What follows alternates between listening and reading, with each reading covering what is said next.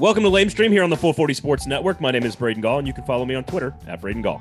My name is Steve Cavendish. You can follow me on Twitter at Scavendish. If you like this show, rate, review, subscribe, tell somebody about it. We would really appreciate it. How's the trash these days, Steve, at the house? You know, we're taking out the trash. Every They've time shown I- up. Every time my trash has been picked up on the exact same day, like before noon when it's supposed to, I think about you, buddy. I think Yeah. about you. That, that- that three weeks was a little rough. Coming up on the show today, Ian Ayre, CEO of Nashville SC. A, really fascinating conversation about all the ins and outs of the stadium, why why they designed it the way they designed it, the revenue streams, the naming rights, you know, moving into their own building. What does that mean for the club financially? So much great stuff. How he intentionally built this team uh, to compete in the MLS with very specific strategies, uh, and some thoughts on the World Cup qualification by the men's U.S. Men's national team as well. So a ton of great stuff from Ian Ayre. Uh, fantastic interview by him. Lots of stuff uh, coming out of the pre- the CEO of Nashville SC. We've got ratings and recommendations a little bit later on. I cannot wait to give you my recommendation, Steve. Later, I can't wait. That's a that's a nice tease. I can't de- wait either. very detailed. I, I'm so excited about my recommendation. We'll do ratings as well, uh, all of that great stuff, and we've got some news around the Titan Stadium and press access for the NFL next year. All very promising things. So we'll get to all that here on the front end before we talk with Ian. However, Lamestream Sports is brought to you by Jaspers, always brought to you by the fine folks at Jaspers, the next evolution of the sports bar. So I got a text message from the owner of Four Top Hospitality Oh, about your behavior oh that, I will, that I will read later on in the show. Oh, oh, good. Very disappointed in you. He's not angry. He's very disappointed. Okay. No. Also, There's- it means it there's a- means he listens to our ads. There's there's a there's a there's a there's a long line. Doug can get in, Doug can get in line with a lot of people. Exactly. disappointed in me. uh, great drink specials for Preds games. Only 15 left to go in the regular season. Free parking, great food, and uh, the owner's mad at Steve. I'll explain a little bit later on in the show. That's a way better tease than than the last one, by the way. So we'll get to Ian Ayre coming up in just a few minutes. Go to Jaspers. So first of all, the great news: Roger Goodell announced, sort of, or told the media at the owners' meetings this week that the the locker rooms in the NFL in 2022 will be open. If you've listened to this show at all, you know how we feel about this. This is exciting and awesome news for everyone, media, fans, everybody, players. We think it is a great decision and an exciting move. I'm not sure how much time we need to spend on it other than to just celebrate it. Good for you, NFL, for not giving a shit about what people write about you. Thank you for giving access back to the media.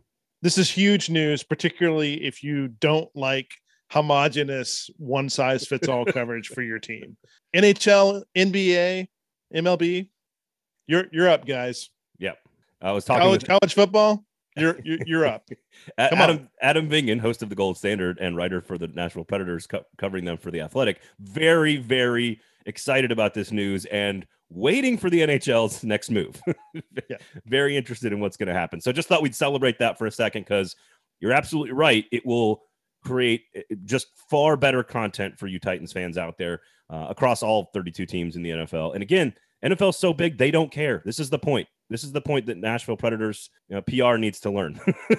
There's just let let us talk to the players. It will be better for your team. The NFL doesn't care. All right, some news from Nate Rau, and I first recommend people about the Titan Stadium. I first recommend everybody going back a couple of weeks to listen to his his interview about how this stadium proposal is coming about, the the relationship between the city, the mayor's office, the Titans, you know, how all this is going to work. Well, he broke some more news on that this week that the the governor's office, Bill Lee, has announced a 500 million dollar earmark to help with the building of this stadium. If you look at sort of the Buffalo deal, which isn't exactly comparable, New York has a lot more tax revenue, but uh, also is not looking to try to acquire a Super Bowl. They spent 850 million as a state, 250 million from Erie County. Uh, the NFL chipped in, and the ownership chipped in. I think of uh, another couple hundred million. Um, that's about what this could look like. 500 million from the state, and I'll get you to explain what that means. But it could also mean five, 600 million roughly from the team in the NFL, and then they've got to figure out how to close the gap on that that extra billion there to try to build the stadium without putting too big of a burden on Davidson County taxpayers. So your your thoughts when you saw the news and what does that 500 million dollars mean from the state as it pertains to the Titan Stadium? The first thing to note is that is that 500 million has a string attached, which is this is for a this is for a domed stadium. I mean, so this is for the, for something that's enclosed. Now, I don't I don't think they care if it's sliding roof or whatever else, but uh, but it, but it, it's for that. I mean, that's so you can have indoor events in there year round, and the state is a big piece of that puzzle because and and, uh, and it's interesting to me that that part of it came so early because there's a clock ticking on this deal and this and the clock is this. If this deal drags out into 2023 and we have we have countywide elections next year for the council and for the mayor what will happen is is those local elections will then become a referendum on the Titans deal by by default. I don't know if there's going to be an actual referendum or not, uh, like there was back in the 90s in order to get in order to build the original stadium. A proverbial referendum on, right, on the but, mayor's but, office. but this would you would turn this you would turn this into one big referendum in the mayor's race Right. and 40 little referendums uh, uh, referendums referenda um, however it is we're Referendi. pluralizing that these days and that is a political nightmare this thing needs this thing has to get wrapped up before those begin in earnest cooper wants to wrap them up because he wants to run on this but if that if the deal is not substantially done before then you inject an element of chaos into it with those elections and that's something that uh, I think anybody who wants the stadium doesn't want to see. So there's there's significant there's significant pressure, and, and there's still a lot to be done because what we don't know is what the local participation number is. If the state puts in 500 million, if the team in the NFL put in enough, to, Let's so say that- Let's say 600. Yeah. So so now we're at like 1.1 billion, and whatever that price tag is, you know, maybe it's 1.5, maybe it's 1.8 or whatever else. 1.8 is a That- good, good, good. That's gonna that's gonna have to come from the city. So if you were to come up with the city has to come up with 700 million dollars, how would they do it?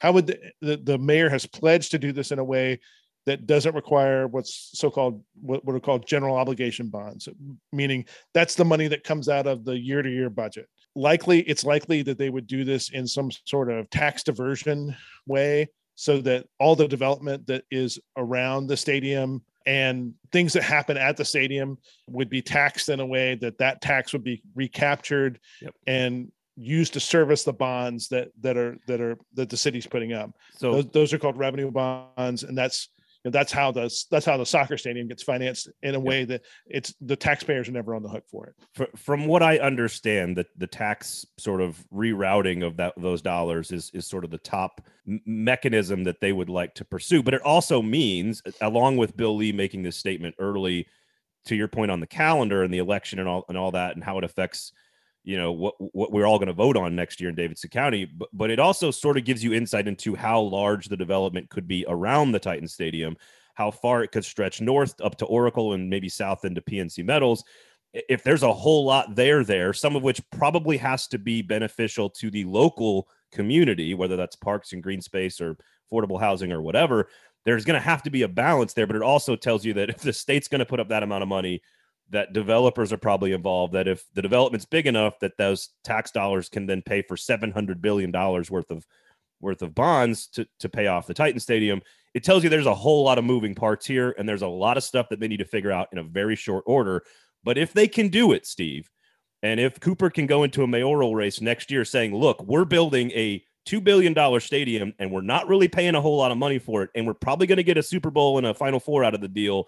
And oh, by the way, this entire area is going to be developed for both tourism and local communities. That is that's the message he would want to sell to people. I, I would assume if you but you have to get it all done here in the next what seven, eight months, probably six months. the interesting thing to me is that uh too is, is so what does bill lee get out of this you know the state and the and the city have been antagonistic towards each other for a while now over over a to say the number of different issues you know pick one the state really wants uh well i should say the state state gop leaders really want the republican national convention in nashville nashville is down to basically a short list of two uh, us and milwaukee and so uh, my guess is that it you know you will not see any mayoral opposition to that idea uh, in spite of the fact that that a lot of a lot of folks have made noise about not wanting Yep. the RNC here. So it, it that that part of it, you know, kind of what what is being extracted from the mayor is is really interesting to me, and uh, I assume we'll find out in time. And, and, keep your ear to the ground. I would recommend NashvilleBanner.com. I would recommend Nate Rau. I would recommend just paying attention to all this stuff because there's going to be a lot of news pouring out about all of this over the course of the next few weeks and months and uh, it's I, am fascinated by it. I think the stadium financing stuff is like some of the most interesting stuff in all of sports, and and looking at like just atrocious deals like the Washington Nationals that you always bring up, and then looking at the Nashville SC Park and and and now with this Titans thing, and it's there's so many moving parts and so many different you know incentives for different parties. I just find it utterly fascinating. It's so dramatic, and I love it. And uh, hopefully, my taxes don't go up, and I get to go watch a like indoor event at uh, at uh, you know whatever it's going to be called. yeah, go listen. Go go listen Stadium. to the go listen to the Nate pod that we had a few had a few weeks ago, well, a few months ago. I, I think at this point, it's a really good it's a really good overview of all these stadium issues. Yep. Nate Rau did a great job. This is sort of his beat, man, and it's uh I'm fascinated by it. So make sure you check him out uh, as well. And Steve, make sure people are subscribed to the Nashville Banner, right? NashvilleBanner.com. Go in there, get your email set up there so you can get updates from the Nashville Banner because content is coming soon, folks, from the Nashville Banner. Um, fascinating matter of weeks. Fascinating ratings coming out that we've got some Oscar. I've got some Oscar ties to the NCAA tournament ratings from this past weekend. So we'll do that after Ian Ayre, as well as uh, one of my favorite TV shows I have seen in the last year and a half. I can't wait to tell you guys about it. So we'll do all of that after our conversation with the CEO of Nashville SC, Ian Ayre.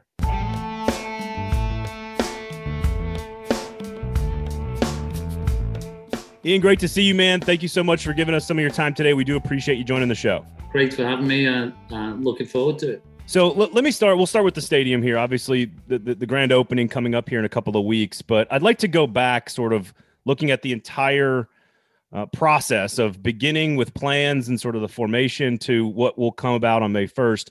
Can you sort of describe what maybe some adjectives or some core goals were when you described the vision for what you wanted the stadium to be that sort of led you through all of these processes? Yeah, I mean, I guess for me, um, that journey started back in 2018 uh, when I was, you know, when I was uh, first talked with John Ingram and his team about this role, and and you know, the, there were a couple of things. One was, you know, when he told me they wanted to build a stadium of 30,000 seats, which was, I think at the time, about 10,000 seats more, more than everyone else had uh, it was kind of like, why, why would you want to build it that big? And and it was it was a real kind of interesting comment he made. He said, I want to build this for where this sport is going, not where it might be today. And the irony of that is that you know we're probably going to fill this thing up right now. So so that's a good thing. And then from there, it was really about matching the venue to fit the vision for the whole thing for the team, which in John's mind and, and a couple of other people on his team was, you know, we want this to kind of have that something for everyone type feel, you know, so different types of proposition of where you sit, what the price points are, what the other things are that are important to, to different people. And, you know, that old adjective of you can never please everybody, right? But, but if you make enough different choices, then hopefully there is literally something for everyone. And and then the, the other thing that was important was when we talked about the you know the visual look and feel of this stadium. Um, it was really important to to John and and others that you know this fits into what is a you know fast growing urban neighborhood in Wedgewood, Houston, and that you know it probably wouldn't not that not that the that the other designs aren't right for, for other clubs in, but a big shiny kind of spaceship glass type edifice probably doesn't fit into that neighborhood. So choices and, and briefings to the architects very early on, you know, we talked a lot about, you know, wood and brick and steel being of that neighborhood and, and to some degree of what had existed there before, a lot of old steel um, buildings. So, so they were the types of things. It was about bringing, so you know, building the biggest house in that neighborhood. Let's make sure it kind of fits in and doesn't look like an eyesore. And and then you know, as I say, finding a, a mix of product and solutions and that that really gives everybody's pocket and everybody's preference something to go at. And I think we're feeling good. I mean, I think the proof's always in the sale, right? And we're feeling really good about demand. So hopefully we got it right. There's been a lot of building kind of within MLS here over the last few years. Did you learn anything from all the stadia that have come online here in the last five years? Uh, absolutely. I think, you know, we, over the four years almost I've been here, you know, we took time to go to each of them, either while they were in construction, when they were completed, as well, it's fair to say, as going to other stadiums in other sports in this country and, and other countries. The other country stuff more being my own experience of of being in different leagues, but you know whether it was in football stadiums or recent or older MLS stadiums, I think what we were always looking for was sort of small points that that you think maybe fit. You know, we were never trying to build the same stadium as anyone else. You're really trying to make something uniquely Nashville that works for your stadium in your market. But that doesn't mean you can't find really cool kind of pieces, you know, whether it's, you know, being down at Austin and seeing some of the stuff they did outdoors or whether it was being at Minnesota who had the same architect. And in some ways, when we went to Minnesota a couple of years ago, we were able to see, you know, it's, albeit let's say a smaller version of what we were building, it was designed by the same architect and has many of, not all, but many of the similar features. So you could get, when you see a plan two, three years out on a piece of paper, it's almost hard to, you know, you can see a rendering, but but to go to a physical stadium built by the same architect or designed by the same architect, that was really helpful for me to visualize, you know, what, what we might kind of have, at least in some forms, you know, the, shape of. So it was all of that. We went to Minnesota and saw the Viking Stadium, which is first class. Went down to Atlanta and saw what Darren and Arthur Blank had built. You know, so we took a little bit from everywhere really and made it our own, I suppose. When you guys decided to push the capacity to the point where it becomes the larger, largest soccer specific stadium on the continent, what are some of the factors outside of just ticket sales and demand and can we fill it? Like kind of the basic stuff. What, what are some of the other things that maybe people don't think about that that helped you guys decide on on that ultimate number? Yeah i think that um you know when we think about and again we you know a big part of the focus actually of almost everything we've done here since we started has been about making it work for nashville. And that you know what does that mean? It means lots of different things in different areas but for you know it's talking to people like i spent a lot of time very early on talking to sean henry and what they've achieved at the predators. And i think one of the things that is fairly obvious is that nashville fell in love with hockey. And it's you know if you go to those games and i've been and I, I couldn't describe myself as a big hockey fan but I love going there because I love the experience. So it's not just about the hockey. Of course, the hockey is key, but and you know you want to have a good team, but but it's really about the experience. And so in our design and our, our you know our ambition was always to build something that we could really have a lot of fun and really entertain people in. And so on game days, some of the things that manifest from that are the you know 60,000 square foot event square on the outside and the north end of the stadium that will start the party, if you like. You know, the pre-game big screen on the outside of the building in that area with sound.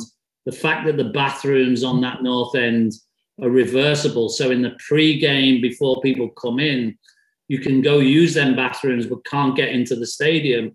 And then when we open the gates, reverse them. So trying to think of things like that that you start the party out there, you bring people in, and then also thinking about, you know, what you know, this city, uh, even in the short time I've been here, you know, the food city, you know, the food story and the, you know, the, this sort of evolvement of different sort of cuisines and restaurants and different cultures bringing different things to Nashville was an important part. And, and I'm really pleased that last week, when we actually started to launch and announce you know, almost all of our food partners are either from Nashville or Tennessee, and and that went down really well. And that was that wasn't by accident. You know, it, it was really about people coming to a new venue and seeing brands that they know and love and and enjoy, and rather than just the, the same old stuff you get a lot of venues. So it was all of those types of things. It was about bringing music and theme into our clubs, so our clubs aren't just a big room with tables and a bar. You know, we purposely theme them so that they become more than that. And if you go in one club, you might get, you know, the Nashville music experience, all sorts of genres of music that Nashville and and our area represents, and then in the other end, sports. And, and again, I was talking to the, the Titans and the Predators last week, and we want to celebrate them as much in our sports lounge as we celebrate ourselves. So we'll have some cool memorabilia from them in there. And I would hope when we're not playing soccer in that venue that Titans fans and Preds fans will come to watch parties when they're in the road in that, you know, lots of parking and all that good stuff. So it was really about that. It was really about building something that, you know, a stage in the corner that will do, you know, in one of the corners there's a stage where we'll do pre-game and halftime and all that sort of thing. And then the whole building was built particularly with concerts in mind. So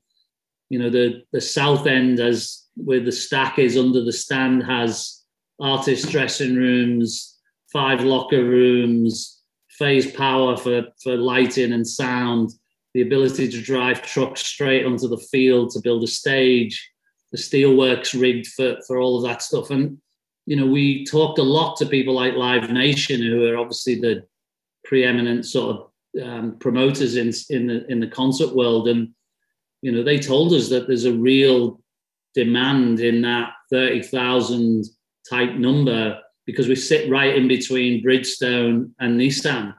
So that mix of all those things, I think, brings a venue to the city and a venue for soccer that that can service Nashville in a really cool way. And and so I hope we were thoughtful enough to get that right. And it feels like we have, but you know, just got to open it now and see if it works. I'm, I'm glad you mentioned the food. I, I won't make you defend your decision to put a Memphis barbecue place in a Nashville stadium, but uh, well, it's Tennessee. I'm I'm I'm new to the United States relatively. I just don't understand all the different barbecue. Like we don't have but one of the one of the things uh, one of the things when we were in there a few weeks ago for the uh, for the naming rights announcement that I was that I was struck by as everything like it starts to it's it feels like a real stadium now. It's not just a construction zone anymore. Is is two things. One those concourses are really big. I mean those are uh, that and and i've been in some other uh, mls stadia here recently where when they had a full house, it did not it did not it felt it they, they were not designed for full houses. They were, you know, it, it was it was too crowded. Uh, but there were these, these big wide concourses. And the other the other piece of it was the kind of the way amenities had been sprinkled around the stadium so that it wasn't like you had to get to the other end of the stadium at halftime if you wanted to if you wanted to you know get a sandwich or get a you know get a, a piece of pizza um, I, I, thought the design of it was was was really good. What what kinds of decisions were you were you looking at for a fan in a stadium like this for a game day experience? Yeah, it's a great question. I, the concourses are big, you know, sixty feet wide. I think from you know from the seating bowl to the concessions, and there were lots of factors that influenced that. And and you know, I would say that we if you look at the season in MLS in Nashville, you're typically starting in March and finishing October, November. So you're going through the different seasons of, of weather, right? So you're starting cold, you're getting pretty hot, and then you maybe kind of in the perfect sort of weather in the fall.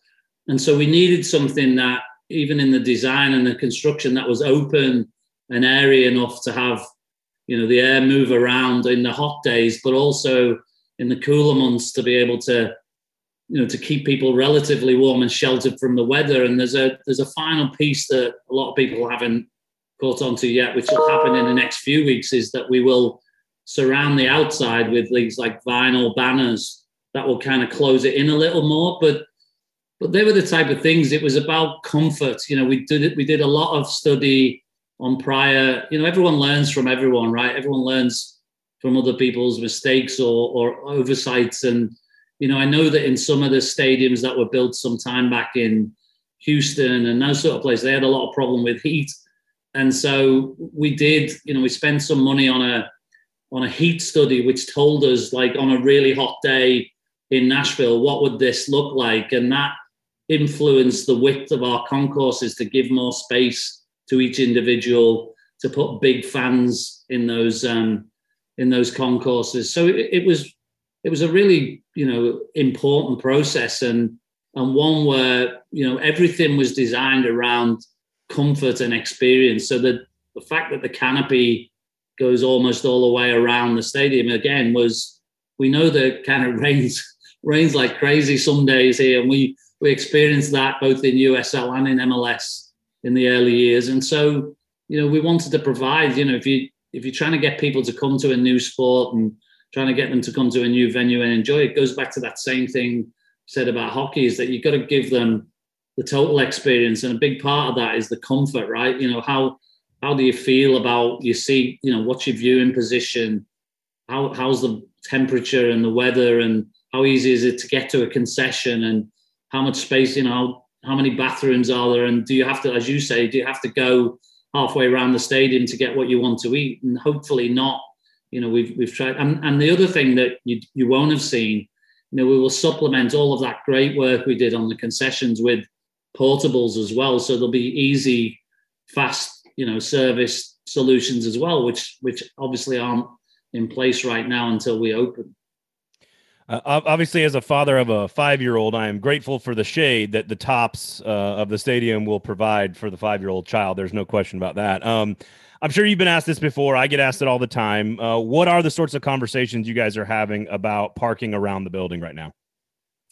So we're just, I think we're a week or so away from the big rollout uh, to fans of where everything will be. Um, we have a lot of parking, a lot, but we've been really really careful to to go through a, a long study and a process. And so the, reason for that was there are two things to this. One is that when you have any new venue, uh, the the number the amount of parking is crucial and, and we feel good about that.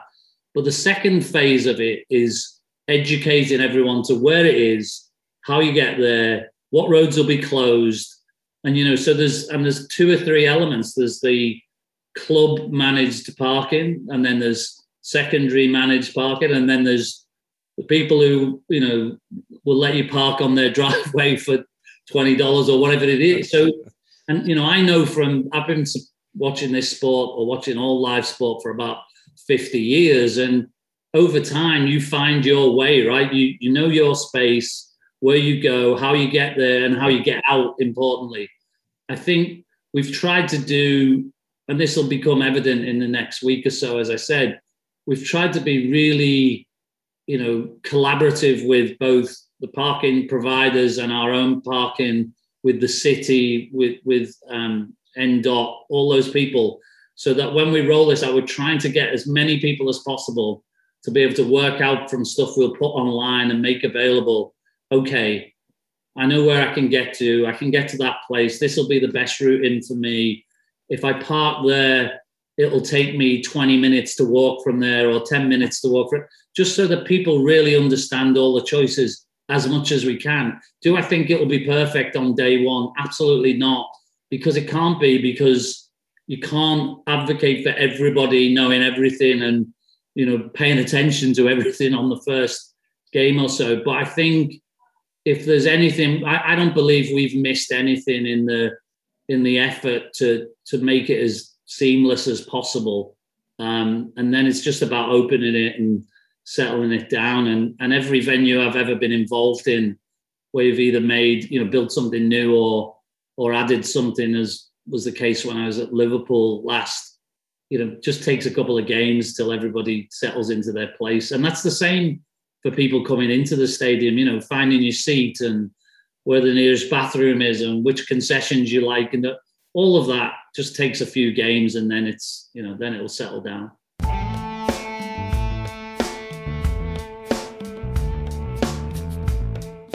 Lamestream Sports is a podcast about Nashville sports media and business, hosted by one Mr. Steve Cavendish of the Nashville Banner, NashvilleBanner.com. And it is brought to you by who? It is brought to you, as always, by Jaspers. So, I get a text message from Oh, great. our, our, our, our wonderful title sponsor, Jaspers. I get a text message from the owner. And because remember last week we talked on the show about the game room, the fancy new swanky amazing game room with Pop-A-Shot and with Love the game room. yeah, fantastic. It's very real, spectacular. Many people are talking about it. There's the Pop-A-Shot, there's the skee ball, there's the life size Jenga, there's darts, there's shuffleboard, there's all kinds of great stuff. And there's also a brand new swanky air hockey table, of which you and I spent some time uh, on during the NCAA tournament. And I got a text message last week after we published our last episode and talked about your air hockey techniques, which is to lift the paddle up and trap the puck, which I, at the time during the game, told you is illegal. You scoffed, sir. There was scoffage. Did you not? Doug, if no, you no, want, talk to me. Talk to if me. you if you want to bitch about this, oh my god. just text me directly. no, Okay. just no. just call me. My phone lines are open. And No. by the way, there are no house rules posted saying that I can't do that. Oh, just wait, sir. Just wait. So, the text message mean, says the if there had been, I would abide I would abide by the house rules, Pipe. but there weren't any. pipe down, pipe down. Uh, d- quote: Does Scavendish trap the air hockey puck like this every time? It was pretty routine. Not sure it's legal. Next text message is a link to the beginner's guide to playing air hockey, which specifically states that you cannot do that. And Doug says it's a foul, and I hate it when people do that. He says, "quote It annoys the bleep out of me."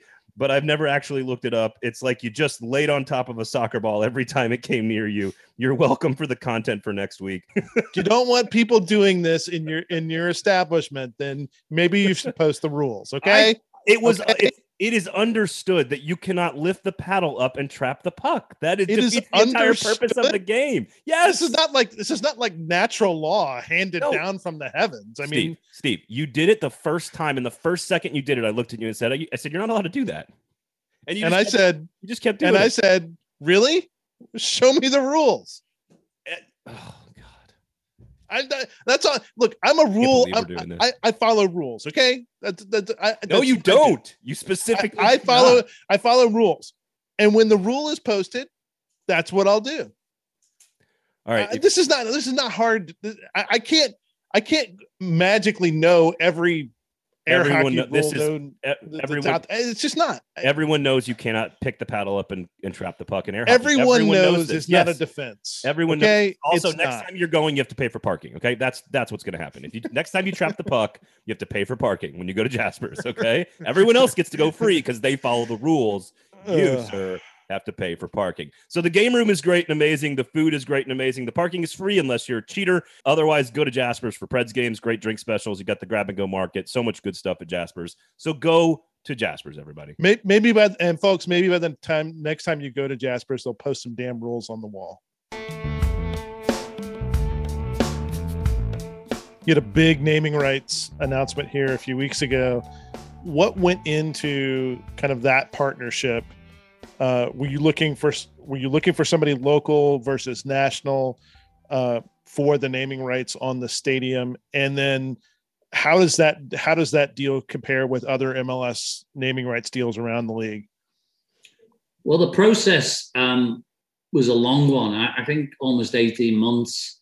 Um, and we started with a pretty open book in terms of who it might be, other than, you know, you want a brand that doesn't cause any offense or divide, you know, divide. I, I remember, for instance, you know, when I was at Liverpool, that um, talk about big sponsors, there was always concerns about certain brands that might conflict with certain parts of your community or that type of thing. So we want we wanted somebody that was a, a good brand that that people could be respectful of and that would be respectful of our supporters and our city. But then we worked with um, obviously worked with the agency to go out and look for that with Excel and did some great work with them. And then it's about, it's such a, I would describe naming rights as the most, what I would call a consultative sale when you sell in that space, because it's not like, even to some degree, as much as it's, you know, putting your name on the jersey is a big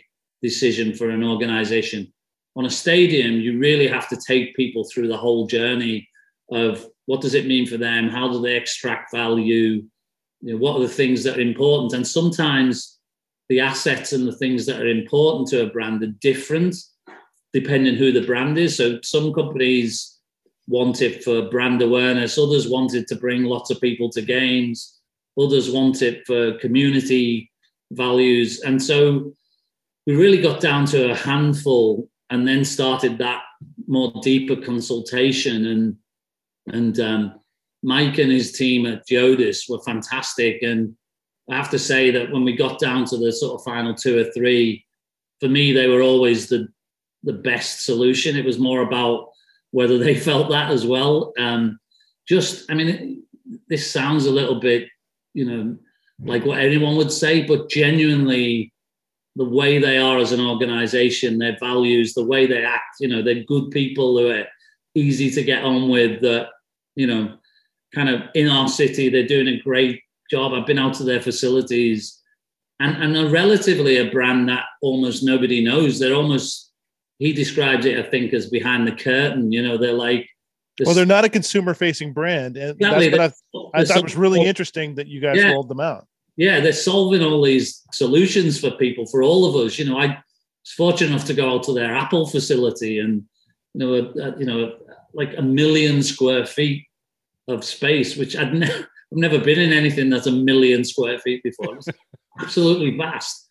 And then when somebody said to me on that visit, you know, if you buy anything online in this country for Apple, it will come from this warehouse. Like wherever you are in the US, if you buy something, it's coming from that warehouse in, you know, down the road from here. So wow, you know, that's a pretty big deal. And and and they just have such great organization, as I say, good people.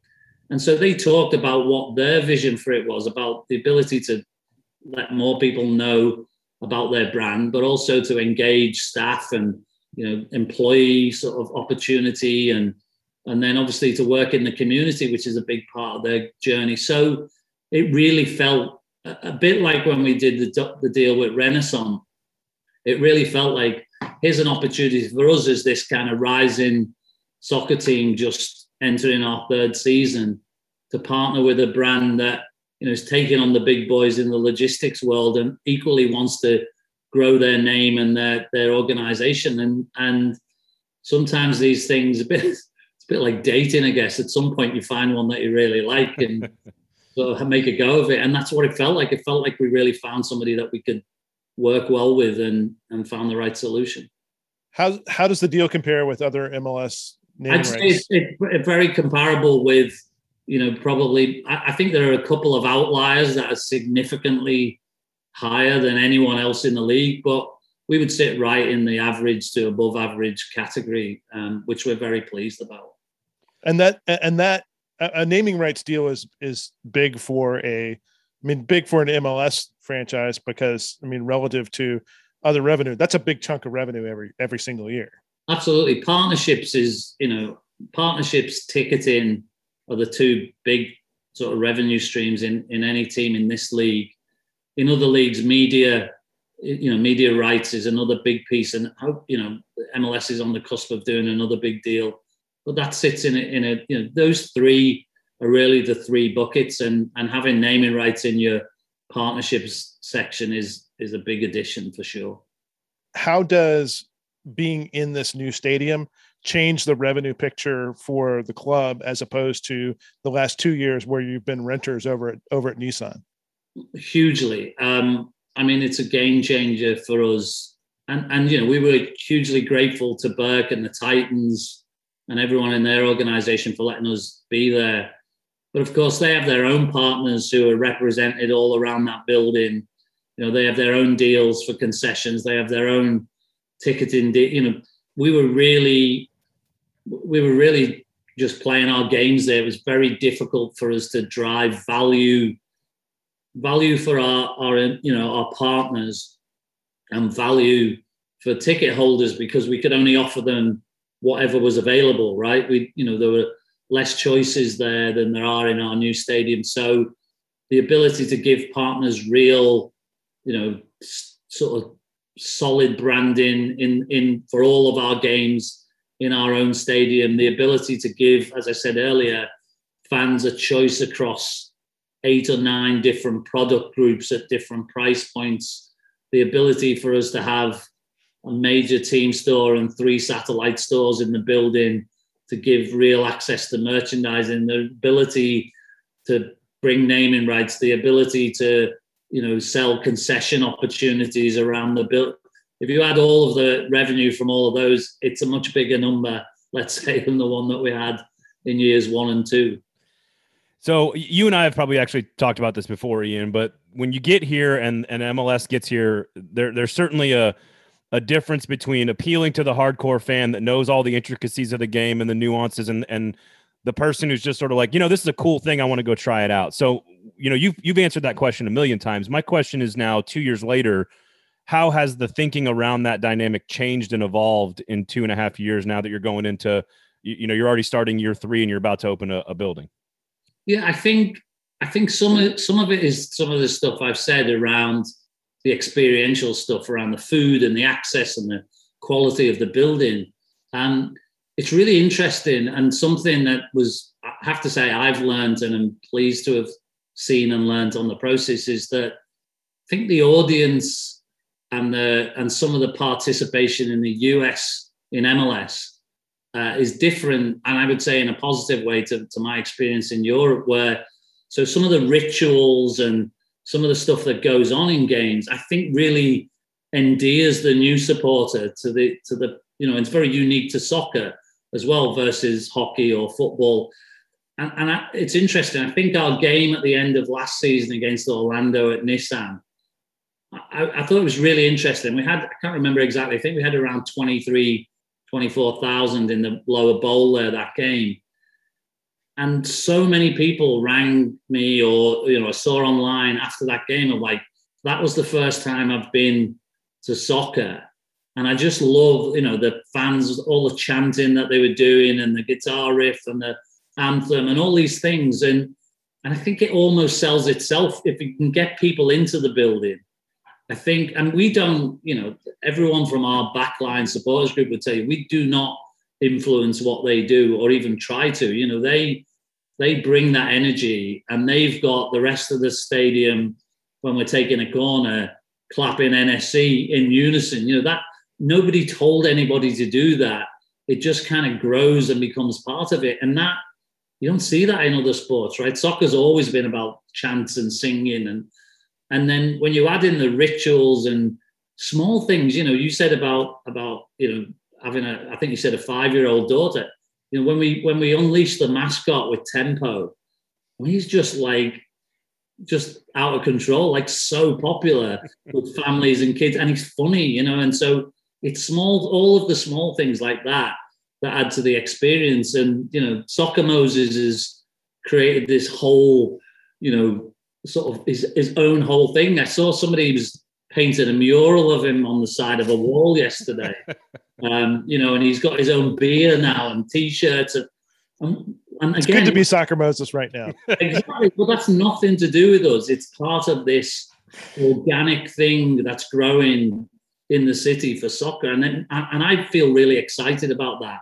I think the more that the city takes charge of what the experience and the energy is, the better. You know, the more that people want to bring, whether it's what they bring to that event square on game day or tailgating or what, all of those things will just add to what we're trying to do. It's almost like I used this phrase a while ago when we were starting about think of game day as like the festival of soccer. And when you go to a music festival, you go because there's a band, you know, so soccer is the headliner here but everything else is kind of come and try it and come and experience it and come and be part of it. Come and enjoy the energy of the songs or the food or the pre-game or, or whatever it is. And, and I think we, we feel really excited about all of that stuff that's been going on. I want to talk to you about building the club and kind of and kind of where you are. It's really interesting as someone who has loved soccer in this country for a long time and kind of watch it watched and watched it grow and watched MLS grow, the different ways clubs have approached their their initial few years in the in the league. And it's it's been all over the map even among sort of expansion franchises here. You you guys did a couple of very specific things but one of them was was bringing in people that on the club side on the on the football side soccer side how whatever word we're using right now uh that had mls experience. Um and uh, I'm not asking you to cast any aspersions of others that maybe haven't. I, am but I, but I, what I am, what I am interested in was that's a very deliberate decision that that you guys made from the beginning, and it has paid dividends. Uh, you're in the playoffs the first two years. You were set up. Uh, you know, I think you you you're set up well here for a third year. Uh, what about MLS experience did you think was necessary on the on the soccer side of things. Yeah, you, you're right. It was very deliberate. Um, you know, in the very early days, I mean, the first person I hired was Mike Jacobs, and we sat for a long time and talked about how we would approach it. And you know, there were a couple of things. One was, you know, this the study of this league, and you know, again, having personally been in a bunch of other leagues before this, knowing how different it was. You know, you've got and, and so many people from where I come from don't understand MLS. They don't understand the nuances of the travel and the climate and the, all of these important things. Even people coming into MLS as expansion teams often miss that dynamic. And I think so. So we took a long look at, you know, first of all, the level of parity in MLS. I don't think there's another league in the world where you really cross the line in the first game of the season and not know, you know, who will be in the top three or four or who's most likely to win it. I think anyone has a chance of winning it every year, which has kind of been proven. There haven't been some team that have just won it year on year. And so when you've got that level of parity, our view was, you know, you've got to come out and be pretty solid. If you're if you're the weakest guy in the pack because you get it wrong, you're really in trouble because people will just beat your ass, right? And secondly, you know, the, the other thing that, that we really looked at was, you know, the players that really understand how you grind out a result in this league. And that that lends itself to, to what, what you asked about players who really knew the league. And, you know, we were we had a plan and we had to stick to the plan. And it's fair to say that a lot of the media, when we were signing people like Anibal Godoy and others were kind of like, oh, it looks like you're overpaid there, and you, you know Nashville paying too much. You know, he's been around it, and here's Anibal now played such an important part in the journey. Just just to use him as an example, and people thought we overpaid for Walker similarly. So I think we just stuck to the plan, and we had this view of that if if we can be very solid as a team, not be over ambitious, not be you know not be not ambitious at all, but let's just not be the team that everybody thinks they can beat. And then choosing Gary as a coach was fundamental to that. You know, some people, and we've said this a lot, some people would describe Gary's teams as defensive. We, we looked at them as hard to beat.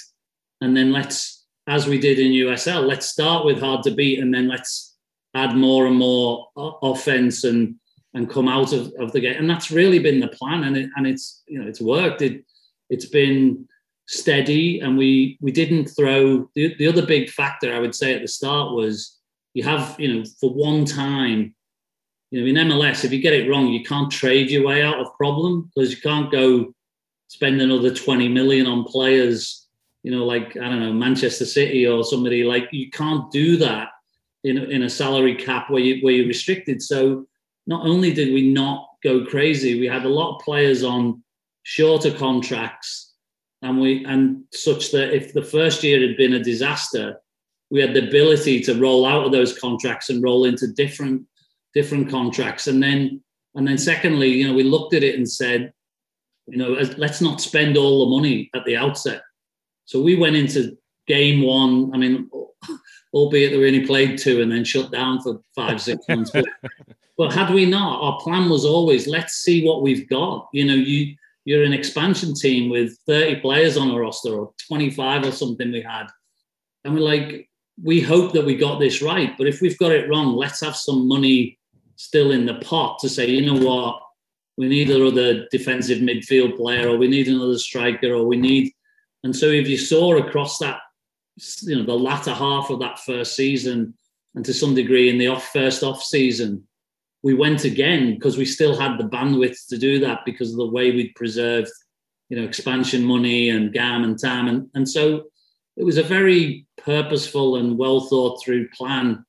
And it kind of continues today. You know, we we sold Alistair in the off season and brought a lot of money in for that. We sold some other stuff, some other assets, and and we're still looking. You know, we're not we never dive in just for the sake of spending the money. And I think that's so far fingers crossed that seems to be working well for us. We'll, we'll, we'll wrap up here. Um, first of all, I'd love to know what Gary, how Gary and Mike watch when on, Anibal sort of throws Walker Zimmerman to the ground in a World Cup qualifying match eh, for a penalty. But that's just that's just me personally. Um, Ian, how you know the U.S. is on the verge of qualifying for the World Cup after eight long years. How, how does that uh, accomplishment and even some SC players being a part of that? How does that help grow the sport? What kind of impact does that have on Nashville SC and, and sort of the Tennessee community? Yeah, well, I think, I know you were joking about about Gary, but I have to say that I watched the game in a bar with some friends last night. I actually felt huge, not about that particular moment, but it did feel some level of pride for Nashville that two players on that field are playing in this city for this team. I think it's a huge thing, and both of them have captained the team at some point, which is fantastic as well. I, and, and, you know, I think I think that's great testament to, to this city and you know the thing that we've been able to attract those sort of players. I think the US qualifying for the World Cup was huge for the sport. I think knowing that you know in 2018 when the misqualification, it just sets you back because so many people don't take as big an interest because because their team's not in it, and particularly the people who I would describe as being on the periphery of our sport. If you love the sport, you're watching whoever's in it, right?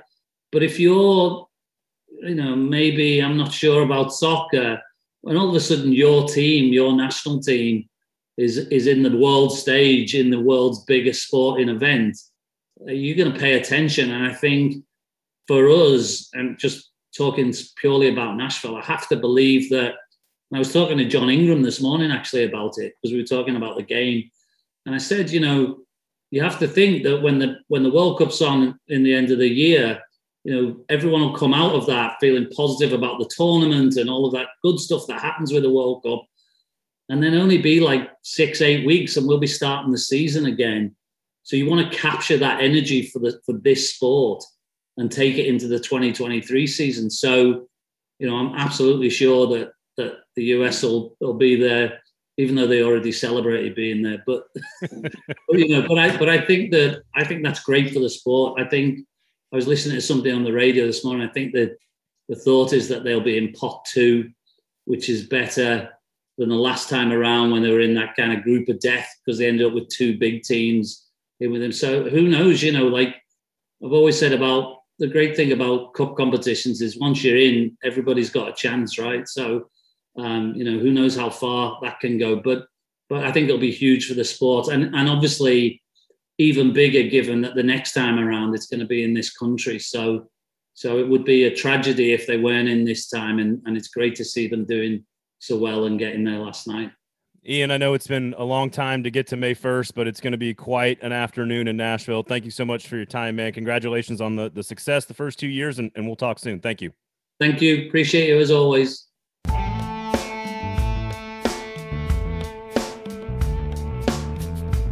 That was Nashville SC CEO Ian Ayre. And if you are ever interested in the inner workings of how naming rights and sort of like philosophical vision for building a stadium and how that all affects a professional franchise, I, I just I thought that was utterly fascinating. Also, some some interesting stuff there on how he you know intentionally went about building Nashville SC when he first got to town with a lot of MLS sort of characteristics to it, and they've been way better than almost every other MLS expansion franchise of, of recent memory, and of course some World Cup stuff there. So I, I like talking with Ian; he's really smart dude, and I thought a lot of insight into their vision and plan, big picture for that stadium that's going to open on May 1st and going to be very, very fun.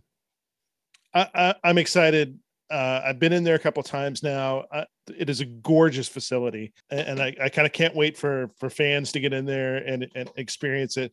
I mean, it's this is not a this is not a small stadium. Obviously, it's the biggest soccer specific stadium in the United States. I mean, this is a I mean, this is a mid table Premier League stadium if you were to put the stadium in the Premier League, you know, there were only, I mean, there would be like seven or eight that are bigger than this, but it would be bigger than all the rest. And I think that that's one thing that for context gives you gives you perspective on the the ambitions that they have here and which is they don't want to build for kind of what the fan base is now they want to build what for for what it is and a 30,000 seat stadium is a is a very impressive goal. Eh, very uh, ambitious. yes. Yeah, and I don't I don't think it's going to be I don't think it's going to be filled all the time, but I think you're going to have I mean they've sold something like over 20,000 uh season tickets. And so this thing's going to be this thing's going to be rocking. Yeah. I mean it's it's, it, it's going to be it's going to be a great facility, but it's it's, it's really gorgeous. impressive sort of along the way this leadership group has has and the kind of the, the way they were formed it's been impressive that the club has consistently hit as many marks as they have you know they got the on the field part of it right with with mike jacob and with gary smith and off the field hiring ian Ayre was a statement on their on their part that they wanted someone who was who had deep experience in big time european football uh, to come over here and transmit that and, and, and kind of figure out the right lens that that that that worked. And and, and you hear you heard ian talking a lot about the experience. And i think he's i think he has done a really good job of understanding how an american fan is different than a european fan or and, and how that that that game day experience is is crucial for them in, building a, a, lasting fan base and build and, and, growing a fan base. I, I think it's really insightful that that he blended and you talked about sort of like how an American views the game, right? But it's not even just that, it's how Nashville views entertainment as well. And so I, I think it's a tremendous blend of sort of organic Nashville roots and culture tied into an event with a good product and like his you know experience at the highest levels and on the world stage. So I think it's a really nice blend of all of that from a strategy because I it is fascinating how different MLS is and to hear him talk about how different MLS is and how you have to be different in the MLS from a parity standpoint, but also Nashville's a little different and everything he they do from even the architecture to the stadium to the in-game uh, you know setup to to the uniforms and everything like it's all sort of organically tied to the city. I think they've done a great job and to your point, they've hit almost every mark that they've set for themselves. It is going to be a great Now here's the key as long as they keep putting a good product on the field, this city yep. will support it. That's it. That's yep. it. Because everything else will happen. Soccer Moses will happen, and the chants in the fans section and the supporters and the like local businesses are getting you know up up into soccer now. So it is going to work if the product on the field is good. That that I think is the the the last thing we need to to wrap up here. Great conversation with Ian. You know, from designing it to fit into the neighborhood to how he built the team, I thought everything in there was really really insightful. The amount of money they're going to make off the stadium versus not being in a rental is, is also fascinating uh, as well. So recommendations coming up in just a second. Special thanks to ian for giving us so much of his time. He's a talker steve. He's a talker. Tv ratings in the market for the weekend. Hit me. One team dominated the top two slots. Do you have a guess was that team chris rock and will smith no actually three NCAA tournament games beat the Oscars. Wow. How about that? So, That's... number one, North Carolina over St. Peter's, which was an absolutely garbage basketball game, pulled a 10.2. I believe that was on Sunday. St. Peter's and Purdue, a 9.6. So St. Peter's advancing farther than any 15 seed ever has, pulled a 9.6. So good on you, Nashville, for paying attention to history. I like that. Number three on the list, an 8.6 TV rating. North Carolina, UCLA also makes sense. Two big brands in the Elite Eight. Um, uh, again, fascinating game there. Arkansas and Duke pulled an 8.1, and Arkansas and Gonzaga pulled a 7.7. A little surprised that those two Arkansas games didn't pull higher with Duke, Gonzaga, and an SEC team being in those games. But that goes to show you how much we love Cinderella at least in the first couple of weekends. I'm not sure if that counts in the final four. I think North Carolina Duke is going to be a pretty big number next weekend. Yeah, that Uh, that may be a that may be not an all time number, but it's certainly going to be between the history of those franchises, Coach K retiring, some of the players that are they're going to be on that court. Yep.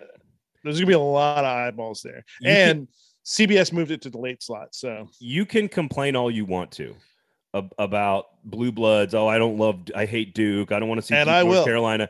I, you can complain and tweet all you want to, but it ain't real. It- you, what you want to see is Duke, North Carolina. VCU, George Mason, and Loyola Chicago uh, were, were three of the lower rated Final Four matches of the last 20 years from a TV standpoint. So the country goes on Twitter and claims that they wanted St. Peter's, but that ain't what's going to happen when we sit, when we all sit down to watch the games. Duke and North Carolina will be a huge number, and my prediction is, is that if Mike Krzyzewski and Duke is playing his final game ever in the national championship game against either Kansas or Villanova, it doesn't matter, especially Kansas, it will be one of the most watched national championship games of all time in my in my prediction. What do you think? I I don't know about that.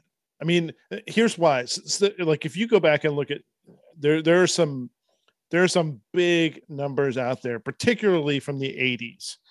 Uh, like Georgetown Nova. Well, nothing's gonna it- is a big of number. the mo- of the know. modern era. Nothing's going to compare. to Indiana State, Michigan State is a is a big number. but you're right the numbers the the numbers um like you- you're right the, the numbers for the national championship were huge in the 80s and the 90s and it dropped right around 2000 so if you want to call it modern you know since turn, of the- turn of the we'll century say since 2000. It could be it could be a, a really big number. yeah it's fascinating watching the national championship ratings in the late 80s and early 90s they were off Yeah. the charts they were really Yeah. big i think this number is going to be as big as we've seen in 20 years i'll put it that way so if coach k if coach k's in the final win or lose I, think that's going to draw. Even though people hate it, they, they're going to tune in to watch him lose too. So uh, either way, all right. There's oh Oscars. You want to know where the Oscars ranked? Uh, like a nine. Basically, yeah. Eight. Good guess. Eight point four finished fourth. It would have been the fourth most watched sports show if it was a sports show. Um, although there was some boxing in it apparently. So I don't I don't really care. I didn't see it. The only way I knew about it was you know my, my morning throne time looking at Twitter. I saw I saw- something happen in the Oscars the night was- before. I it was funny. We we didn't we we weren't watching because I had been watching the I had been watching the U.S. game earlier, uh, which was I think a six o'clock start. Yeah, there was too much going on. Yeah, yeah. At that and so so my wife, my my wife was like, I'm not watching the Oscars. I haven't seen any of these movies. You know, I, it's a it's a three and a half hour award show. I, I'm not going to do it. Whatever. I'm not into and then-. And then Twitter lost its mind. Yeah, I know. and so and and so I saw what was happening, and, and so my wife went from "you can't make me watch the Oscars" to "is there is there another angle on the Australian uncensored feed where I can see this again?" I mean, where she was all I, of a sudden I don't think was- it's real, Steve. I don't think it's She was taking it through like the Zapruder film, like trying to figure out exactly what had happened. I- it is the most publicity that show has gotten in years. I, I, I I'm calling. uh That number was up way was I'm way calling up fabric. I'm calling. I'm calling. uh There's some something fishy going on here. All, all of a sudden, the the award show that's been losing steam for a decade, all of a sudden has the highest number it's had in a long time. Hmm. I don't know. I don't know. I don't I- know. I- Two great actors on stage acting. I don't just. It's. I'm just saying it's not. It's not out of the realm of possibility, Steve. Occam's razor is a thing for for a reason, and and I don't think there's no. Well, Chris had a nice close shave on on Sunday night. um, all right, recommendations. I can't. I love this show uh, so much. So the guy you you probably know way more about the, the the the writers and sort of the history of it than I do. But Greg Daniels, who did The Office, I don't know if you've heard of that, and Parks little, and Rec. little little show. He has a show that the second season just came out, I believe, and the third season's been picked up called Upload on Amazon. And it, it is this sort of like utopian, dystopian future version of all of our technological, you know, integrations into our human life, like on steroids, but with a little bit of that like lasso Schitt's Creek kind of comedy charm to it, like wholesomeness to it as well. I put it in that category. It is so creative and so silly and so funny. Um, it's not a you know it doesn't have big actors in it. It doesn't have a bunch of names you you think are going to be superstars, but it, I think it's and the acting is okay, but the writing and the concept is so creative, so funny. You know it's all about the being uploaded into the afterlife when you die. So there's like it gets a it, it, gets a, a lot of good place comparisons. Uh which, yeah a little bit a little bit. I, which, I think for, which for me is great because I, I love the good place. My wife does too and i think this is funny but i think you have to sort of be in a headspace to understand all the weird technological things that are happening to us right now and what they could look like in 15 years. It's set in the future. And we i went i rolled through the first season in like two nights and I, I'm ready to start on the second season. Uh, it is so much. It's a murder mystery. It's a love story. It's religious commentary. It's societal commentary. It's technological and media commentary. It is it is everything all in one place. It is so fun, so good. Upload on Amazon Prime. Go watch it. Awesome. I'll put it on the list. It's great. It's great. So I have a story I want you to go read. This was a I heard part of this on Morning Edition the other day, and it's just a really good piece. Uh, Shannon Bond wrote this uh, for NPR, uh, and the headline on it is that smiling LinkedIn profile face might be a computer generated fake. Ooh, and it's and it's about it's about all of these sort of like perfect headshot images that that that appear in profiles and what kind of the giveaways are that it might be a fake and it's it's just a really sort of fascinating thing. I mean like there's a vague background as opposed to being something specific. The eyes are perfectly centered you know. Th- th- there's not this one uh, that they that they analyzed had a woman had a had a missing earring on one ear. Some of the some of the hair you know it has been blurred so that it's you can tell that it's you can tell that it's been altered. But we don't think about this sort of thing because we only see these headshots like in that little circle on linkedin at a very small size. But it but it's a fascinating sort of piece about uh, uh about them. I highly recommend it. Just i, I don't want to i don't want to give away too much more from the story. Just go read it. it it is what you need to do is read this story and then go watch upload and watch them and then and then watch the the literally a person's job is to digitally create your virtual self because we're going to upload your brain and consciousness into this like digital heaven. So you're you're like feeding right into the show. Oh, that's with, great. With this like LinkedIn thing that's like because deep fakes are coming, folks. Right? Like they're already here. They're already here. Get ready for them. But go read this article by Steve and then immediately sit down and watch Upload. Literally at the same time. Could not imagine a better, more cohesive recommendations. We didn't even plan that. Good job, Steve. Excellent. Let me, let me, let me give you one other uh, recommendation. It, it's the end of the session, uh, and if you're if you're following the state legislature uh, and you want more light than heat, you want like a really really good coverage person to follow.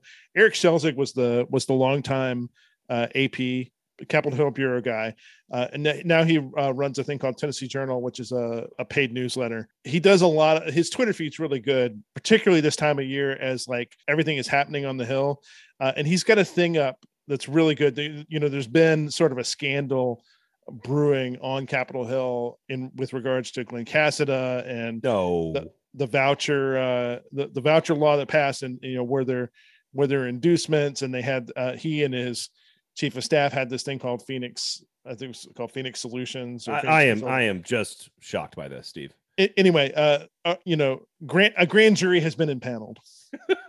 and so so like typical for for Schelzig is Schelzig has this thing up right now where he has a picture from the last uh, big GOP supper in 2018 and mm-hmm. then he goes through and uh, takes away everybody at that table who is now no longer in Tennessee politics. It's like a Back to the Future image. yeah, and it's uh, he he shades them out. It's really good. But Schelzig's a great follow, and, and if you yeah. if you are interested in all in, in Tennessee uh, politics, uh, you should definitely follow him. And his, his, sign on is Schelzig, S C H E L Z I G, and he's a, and he's a big soccer fan too. So. And along those same lines, make sure you are subscribed to the Nashville Banner, NashvilleBanner.com where you can sign up for that newsletter. Content coming soon, folks, from the Nashville Banner. Uh, cannot wait for all of the hard work uh, for you guys to that we've seen you guys do to pay off. It's going to be a lot of fun and it's going to be very informative, and you're going to need to have it in your life. So go check it out uh, as well. Make sure you go to where to watch a game, Steve. Um, we, place for the game room. We know he's listening, so you better get it right. There's an air hockey table there without any rules posted. Oh, I'm going to go with Jaspers. Give me a freaking break. Go to Jasper's. The parking is free. The food is great. The happy hours are very real. The game room is awesome and updated.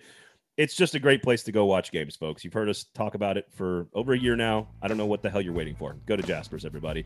Uh, for Steve Cavendish, my name is Braden Gall. Special thanks to Ian Ayre for giving us a lot of his time.